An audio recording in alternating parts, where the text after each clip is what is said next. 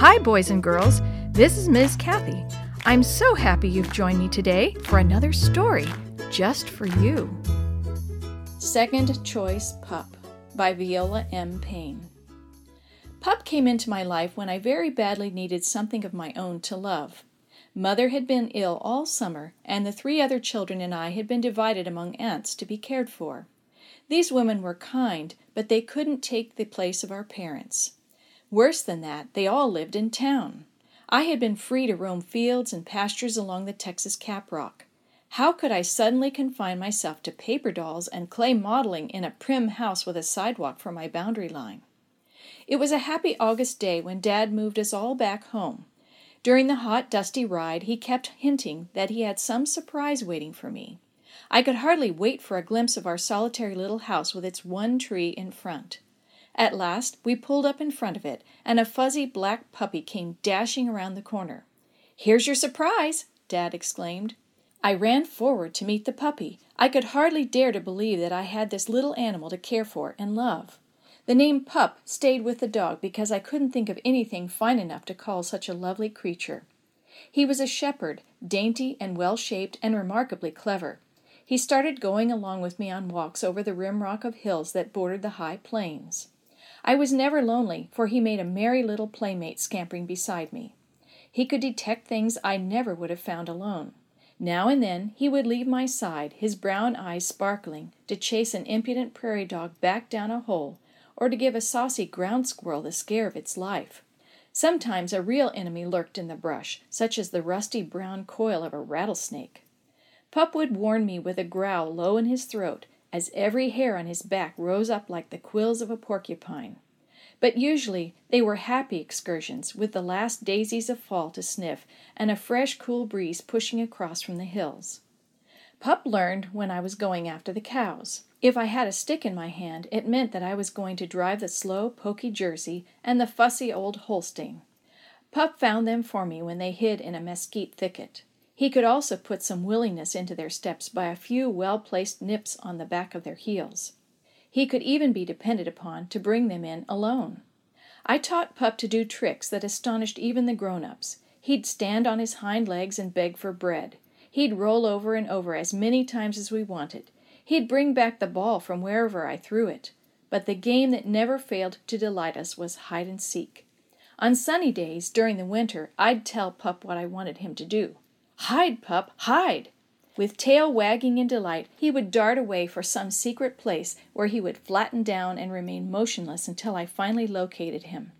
Then it would be my turn to hide, and Pup always stayed at home base long enough to give me time to get out of sight. Then he would begin a quick sniffing which never failed to lead to me. I always took the best care of him I could. I saw that he had as much to eat as any of the family. That wasn't always too much, but it was certainly enough to keep a pup's life going.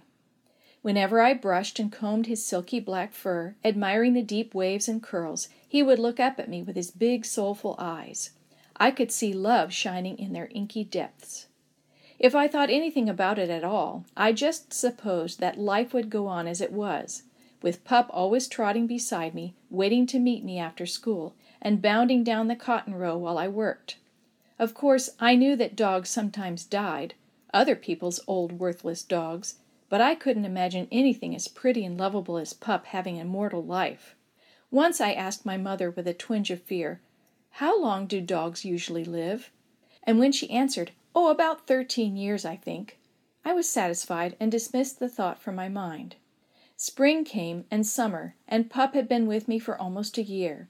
Then a chance came for me to spend a week with my cousin Alice.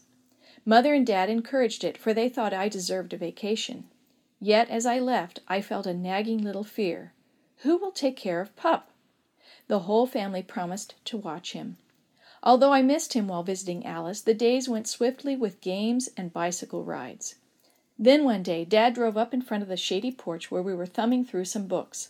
I hurried to ask about things at home. I have to tell you about Pup. Daddy appeared worried. He's a very sick dog. I've done all I can, but he doesn't seem to get any better. He has a fever, and his mouth is so infected that he can't eat. I don't know anything more we can do for him. I packed my clothes with shaking fingers, feeling that the bottom had dropped out of everything. I blamed myself all the way home for having left my pet, but I told myself he would surely get well when he saw me again. He didn't. His tail thumped feebly, his eyes lit with love, yet he was wasting from an infection that animal doctors didn't have a cure for at that time. We did the best we could to make him comfortable, always keeping a cool pan full of water for him to lap when he felt strong enough. Why does he have to suffer? I burst out. Do you see the pitiful way he looks at me with his big eyes? It isn't your fault, my mother tried to console me. One night, not long afterward, he looked up at my father tenderly, and the last breath quietly slipped from his body. The next morning, Dad wrapped him in a soft blanket and dug his grave where a cotton patch met a long, lonely strip of prairie. I would not watch him be buried. I circled the house and sobbed helplessly. The awful hours that passed nailed the truth into my heart. No more would the dear little form come dashing to meet me. No more would his quick, furry paws go the same path as mine. Suddenly, my world was dark and life not worth living. Mother tried to reason with me. We'll get another dog, she said. Another dog? I cried in sudden anger. I don't want another dog. There will never be another dog for me. I want Pup back. That is the one thing you cannot have, she said gently. But death is an enemy of God's too, and some day he will destroy it and give us all a better chance to be happy. Why doesn't he end it all now? Because it is not time. God wants more people to have a chance to learn that his way is right. I hardly understood what she meant, and I didn't see how talking was going to help me any. People said I would forget, but I didn't. I quit my crying out loud for the bitter reason that it was no use. I went on with school and the usual activities, but inside I was hurt and lonely, and often I would carry a little bunch of wildflowers to Pup's grave and stand there and long for him. I wouldn't let anyone bring another dog on the place. I spent spare hours alone working on a scrapbook about dogs. The wound of Pup's death healed over to the point that I felt life was bearable, but not very joyful. Then something happened that jarred my mind out of its rut. Dad announced that we were moving back to a farm on a creek sixty miles to the east. I brightened, remembering the hills and arroyos of Mitchell County as being much more interesting than the treeless plains and chalky caprock of our present home. We moved during Christmas vacation, and it was such hard work that I didn't have time to think of anything else. Soon I was exploring the creek, hunting arrowheads around old Indian camps, and climbing mesquite trees. We're going to have to get a dog to keep the opossums off the chickens, my dad suggested. I turned pale. No, I flared. I don't want any dog. Not now or ever. Then one night a norther whistled in, chilling everything to the bone all the way to San Antonio, while a freezing rain hung icicles off all the bare mesquite limbs.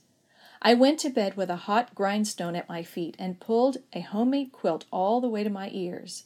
I couldn't go to sleep, for the wind kept whistling through cracks and banging things around, and I could hear the wood in the stove crackling down lower and lower. Mixed in with the noises was a thin, pitiful whining. I finally got up to investigate. Outside the front door huddled the most miserable piece of dog flesh I had seen in all my life. I opened the door to the creature, and it inched in as if it expected each moment to get a blow upon its caved in sides. It was nothing but a pup, just a short haired white mixture of breeds. It had a cactus spine in one foot, and it looked up at me with blurred eyes set in a head too big for its scrawny body. Mother came to see what the commotion was about. She had a few words to say about anyone who would turn a helpless pup out to freeze and starve on the creek at this time of year. Then she found an old pan she could use to heat some milk. When I put the warm liquid out to the dog, his tail began to wag, and hope crept back into his eyes.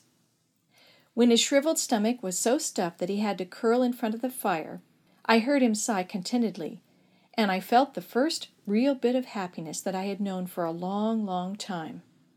The days hurried by after that. Of course, the little dog did not leave. He had no place to go. We named him Prosperity, since Dad said we could certainly stand a bit of that around. He didn't look like my long lost pup, nor did he act a bit like him, but he was a good little dog and became a faithful household pet. We had many walks across the hills and pastures, and he chased wild cows away from me more than once. He could not take Pup's place, nothing like that. Each of us, human and animal, has their own place in God's great plan. No other creature can fill it. But I did learn a great lesson from that scrawny little dog. The way to get over sorrow and loss is not to bottle up your heart and quit loving, but to reach out and find someone who needs you. Then you can't help being happy, for happiness follows loving and doing for others as surely as day follows night. And the time even came in my life when I could say that little Prosperity wasn't a second choice pup to me. He had made a place of his own, equal to any.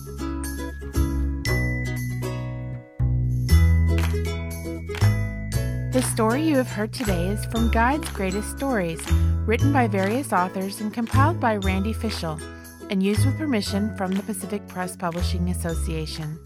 If you're interested in any other books published by the Seventh day Adventist Church, please visit AdventistBookCenter.com or call 1 800 765 6955.